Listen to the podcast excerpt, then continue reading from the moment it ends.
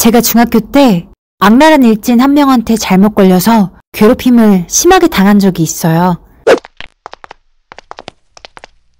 야, 돈 좀 빌려주라. 돈 없는데? 니네 집 부자잖아. 뒤져서 나오면 10원당 10대다.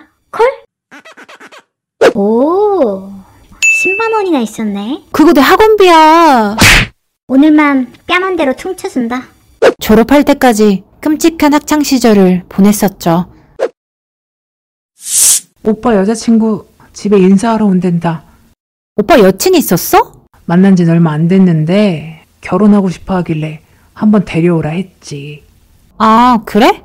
집에서 같이 저녁 먹는다고 해서 오빠와 오빠 여친분을 기다리고 있었어요. 안녕하세요, 어머니.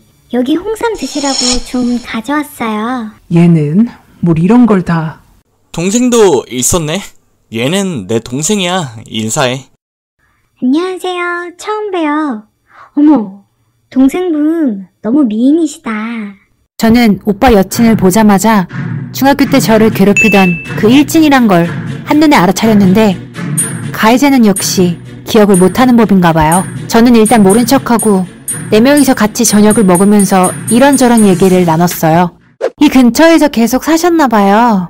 네, 어렸을 때부터 쭉 살았어요. 그럼 동네 친구도 많겠네요.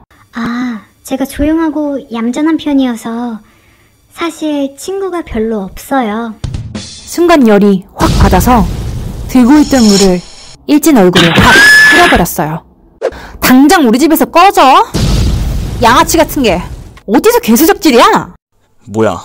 너 미쳤어? 오빠, 인연. 나 중학교 3년 내내 괴롭히던 일진년이야. 순간 저희 오빠랑 엄마는 벙쪄서 아무 말도 못했어요. 한바탕 난리가 난 뒤 저희 오빠는 그 길로 일진 여친과 헤어졌어요. 제가 외출했다가 차 주차하고 집에 들어가려는데 그 여자애가 집 앞에 서 있더라고요. 친구야, 내 얘기 좀 들어봐. 나 그동안 많이 변했다니까? 오빠한테 말 좀 잘 전해주라. 응? 내 알바야? 그만 꺼져줄래?